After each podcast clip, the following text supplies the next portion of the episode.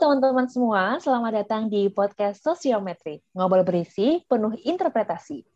Pertama, aku mau ngucapin terima kasih buat teman-teman yang udah mengklik play button di podcast kami. Cie, makasih banyak ya. Nah, untuk episode pertama kita kali ini, selama kurang lebih 10 menit ke depan, kita bakal sharing bareng tentang bonus demografi dan upaya kita sebagai generasi Z untuk memaksimalkan potensi yang ada dengan memanfaatkan ilmu sosiometri. Wah, keren banget sih pokoknya. Dan kita juga kali ini kedatangan narasumber yang benar-benar keren juga. Teman-teman aku, eh, namanya Rio. Halo Rio. Ya, halo Dis. Apa kabar? Baik, baik, baik banget, baik banget. Ini posisi lagi di mana nih? Lagi di rumah di Jakarta Selatan. Sip, mantep. Nggak keluyuran main-main gitu kan ke kafe? Wah, enggak dong, jelas. Kita mematuhi aturan pemerintah di rumah aja. Ngeri. Ternyata Rio juga nggak sendiri nih. Dia juga bawa teman. Teman aku juga sih, namanya Nadia. Halo Nadia. Halo, halo, halo. Halo, apa kabar Nadia? Sehat-sehat ya? Alhamdulillah. Ihi. Terima kasih ya teman-teman udah nyempetin datang di podcast Sosiometri. Makasih juga udah mau berbagi informasi tentang bonus demografi dan sosiometri. Oke.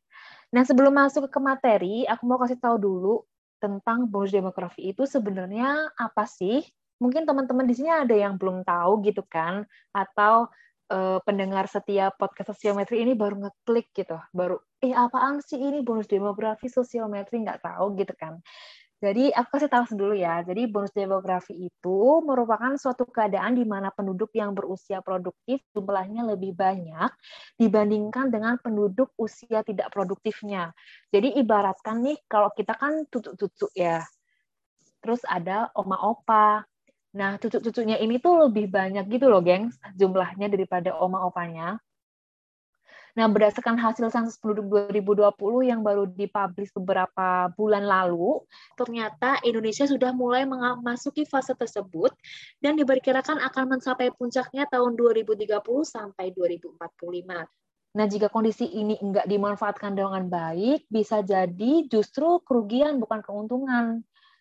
Nah, dari hasil risetnya Rio, Nadia, dan kelompoknya, mengatakan bahwa salah satu upaya untuk memaksimalkan bonus demografi adalah dengan mengoptimalkan kinerja dari kaum marginal dengan menggunakan sosiometer, sosiopreneur maksud aku. Kok sosiometer? Sosiopreneur dengan pendekatan sosiometri. Benar gitu kan, gengs? Iya, iya. iya. Jangan grogi dong, Tis. sorry, sorry, sorry. Sumpah grogi gara-gara kalian datang ke podcast sosiometri. Nah, itu sebenarnya itu gimana sih? Boleh dijelasin sedikit enggak? Ya, jadi begini, Tis. Bonus demografi itu sendiri itu istilahnya kayak pedang bermata dua gitu. Kalau Is, menikmati, mantap. ya menikmati banget. Tapi kalau nggak siap, ya harus kuat gitu. Menurut studi literatur nih, hanya dengan bekerja, maka bonus demografi dapat dimanfaatkan dengan baik tapi apabila tidak bekerja, maka bonus demografi itu tidak bermanfaat, bahkan dapat menimbulkan bahaya. Nah, hmm. itu bisa terjadi kalau pemerintah tidak menyiapkan sumber daya manusia maupun lapangan pekerjaannya dengan baik. Kalau kita ngomongin lapangan pekerjaan, BPS sudah merilis informasi bahwa tingkat pengangguran terbuka pada bulan Agustus 2020 itu sebesar 7,07 persen, meningkat 1,84 persen poin dibandingkan dengan Agustus 2019 dan 289 ribu di antaranya adalah penyandang disabilitas. Nah, penelitian kita ini lebih ke tentang bagaimana sih cara mengoptimalkan kaum marginal ini dengan sosiopreneur. Nah, itu tuh yang aku uh, kayak baru pernah dengar gitu tuh. Sosiopreneur itu tuh apa sih sebenarnya? Sosiopreneur ya? Itu mm -hmm. asalnya tuh dari kata socius dan entrepreneur yang artinya mm -hmm Seseorang pebisnis yang menjalankan kegiatan wirausaha dengan fokus menciptakan dampak sosial bagi masyarakat. Nah, sosiopreneur sendiri itu udah mulai menjamur di kalangan pemuda Indonesia loh. Sebagai contoh, sebuah platform yang dibentuk oleh Kak Ruby dan Teti yang bertajuk Kerjabilitas. Sesuai namanya, platform ini bertujuan untuk mempekerjakan kaum disabilitas sehingga diharapkan angka ketergantungan di Indonesia itu dapat ditekan. Nah, Lalu gimana dong sama kaum marginal?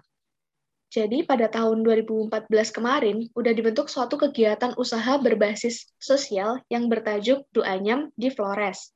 Duanyam sendiri itu dimaksudkan untuk mempekerjakan kalangan ibu rumah tangga Flores yang saat itu sedang menghadapi malnutrisi yang menyerang anak-anaknya. Jadi para ibu ini itu dirasa masih produktif kan, kemudian dipekerjakan sebagai penganyam dan hasilnya dapat dijual sebagai biaya hidup sehari-hari. Oh iya, FYI itu uh, Duanyam ini udah go internasional loh, di mana pada pembukaan Asian Games kemarin, Duanyam sendiri telah menjadi official merch dan menjual lebih dari 16.000 anyaman. Keren kan? Keren, keren, keren. Jadi, sebenarnya itu hal-hal tadi sekaligus memberikan kita bukti bahwa ternyata kalau diberikan pengelolaannya baik, kaum disabilitas dan marginal itu nggak kalah loh dari kaum non-disabilitas. Wah iya bener juga ya, aku juga beberapa kali waktu itu sih kayak inget gitu lihat Duanyam ini sempat trending gitu di Twitter. Keren sih. Nah, sekarang nih yang aku pikirin nih ya, persoalannya nih. Gimana sih caranya biar sosiopreneur ini, sosiopreneur yang udah ada ini kan, udah ada wadah gitu kan namanya sosiopreneur yang tadi aku sempat salah sebut gitu kan. nah, itu biar bisa berlangsung dengan baik tuh gimana sih? Apakah harus ada komandonya yang bagaimana atau gimana sih? Nah, jadi sesuai dengan namanya yang berawal dari kata sosio, maka tentunya perlu dilakukan pemupukan jiwa sosial dari para pemangku kepentingan di dalamnya. Manusia juga tidak jauh dari jati dirinya sebagai makhluk sosial, sehingga hubungan sosial dengan sesama dianggap penting dalam jalannya organisasi ini. Lalu, gimana caranya agar hubungan sosial di dalam jalannya bisnis dapat selalu kondusif dan menimbulkan kerja tim yang baik? Nah, Di sinilah kita bisa menggunakan sosiometri untuk pengembangan organisasi maupun perusahaan. Oh, jadi itu ya maksudnya tadi yang dibilang mengoptimalkannya dengan sosiometri, tapi pendekatannya eh salah mengoptimalkannya dengan sosiopreneur tapi pendekatannya sama sosiometri gitu ya nah itu tuh gimana sih sebenarnya ya ampun salah sebut terus aku gimana santai gimana? santai Oke, sekarang kita bahas sosiometri ya. Tadi kan sosiopreneur. Mm -hmm. Sekarang kita bahas ke sosiometri. Sama-sama ada sosionya nih, makanya kebalik-balik mm. ya kan. Jadi, gini Tis, sosiometri itu berasal dari bahasa Latin yaitu sosius yang berarti sosial dan metrum yang berarti pengukuran. Sehingga sosiometri ini merupakan sebuah cara mengukur derajat hubungan antar orang yang digunakan untuk penilaian perilaku dalam kelompok tertentu. Jadi contohnya dalam aktivitas kerja keseharian nih, misalnya dalam perusahaan. Biasanya kan lebih banyak diwarnai dengan hubungan ofisial, hubungan resmi gitu kan. Mm. Tapi sebenarnya kan juga ada nih hubungan non ofisial di dalam hubungan ofisial tadi yang sering kali itu nggak muncul ke permukaan. Jadi perusahaan-perusahaan yang menginginkan adanya perubahan membutuhkan sentuhan alih sosiometri nih sebelum menjalankan program-program tertentu agar programnya bisa berjalan dengan lancar. Wih, mantep banget nih. Selanjutnya nih, sebenarnya tuh peran apa yang dijalankan oleh ahli sosiometri tersebut sehingga program dalam suatu perusahaan atau organisasi ini dapat berjalan dengan baik gitu. Sebenarnya itu treatmentnya apa sih yang digunakan oleh ahli sosiometri ini? Nah, jadi ahli sosiometri ini dapat mengukur kualitas hubungan sosial individu dengan individu lain dalam grup, organisasi maupun perusahaan. Contohnya nih, yang pertama frekuensi hubungan yaitu sering hmm. tidaknya individu bergaul. Yang kedua, intensitas hubungan, yaitu intim tidaknya individu bergaul. Dan yang ketiga, popularitas hubungan, yaitu banyak sedikitnya teman bergaul. Semakin banyak teman di dalam pergaulan, otomatis dapat dinyatakan makin baik dong dalam hubungan sosialnya. Iya, nah, banget. Pengukuran hubungan antar individu dalam perusahaan digunakan untuk penilaian perilaku karyawan dalam kelompok hasil pengukuran digunakan untuk melakukan intervensi terhadap perubahan positif dan juga digunakan untuk menentukan arah dari perubahan tersebut. Sosiometri juga merupakan alat yang ampuh untuk menilai dinamika dan pengembangan dalam suatu kelompok atau grup. Dengan sosiometri, anggota kelompok atau grup dapat memahami sendiri secara objektif dan melakukan analisis dinamika kelompok sehingga sosiometri merupakan alat yang ampuh untuk mereduksi konflik dan meningkatkan komunikasi antar individu dalam perusahaan. Dengan sosiometri dapat dinilai dinamika dan pengembangan dalam kelompok atau grup sebagai dasar untuk melakukan terapi atau pelatihan. Eksplorasi sosiometri dalam perusahaan akan mengungkap struktur tersembunyi yang membentuk aliansi, subgrup, kepercayaan terselubung, agenda-agenda terlarang, kesepakatan ideologi dan sebagainya. Oke, oke. oke, makasih Rio. Jadi sosiometri ini enggak melihat suatu persoalan dari luar, tapi dari dalam struktur organisasi itu sendiri ya. Benar gitu kan ya? Iya, benar-benar, Tis. Lalu, hal ini sebenarnya bisa diterapkan kepada para kaum disabilitas yang kebanyakan dari mereka itu kan pasti punya rasa minder dan malu kan untuk oh, iya, menjalin interaksi dengan yang lainnya. Hmm. Jadi kita itu perlu banget ahli sosiometri untuk menempatkan mereka pada kelompok kerja yang diinginkan.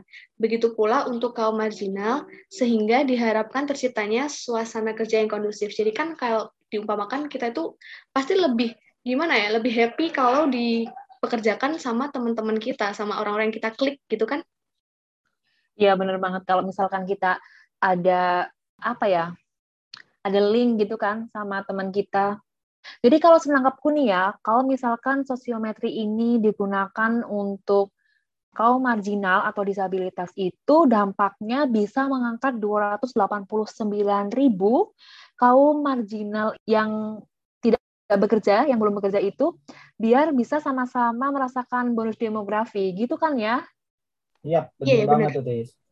Wah, luar biasa banget sih. Terima kasih banyak buat teman-teman atas ilmunya. Obrolannya ini kali ini sangat bermanfaat banget sih menurut aku. Aku juga sebagai moderator di sini jadi ikut mendapatkan informasi baru gitu.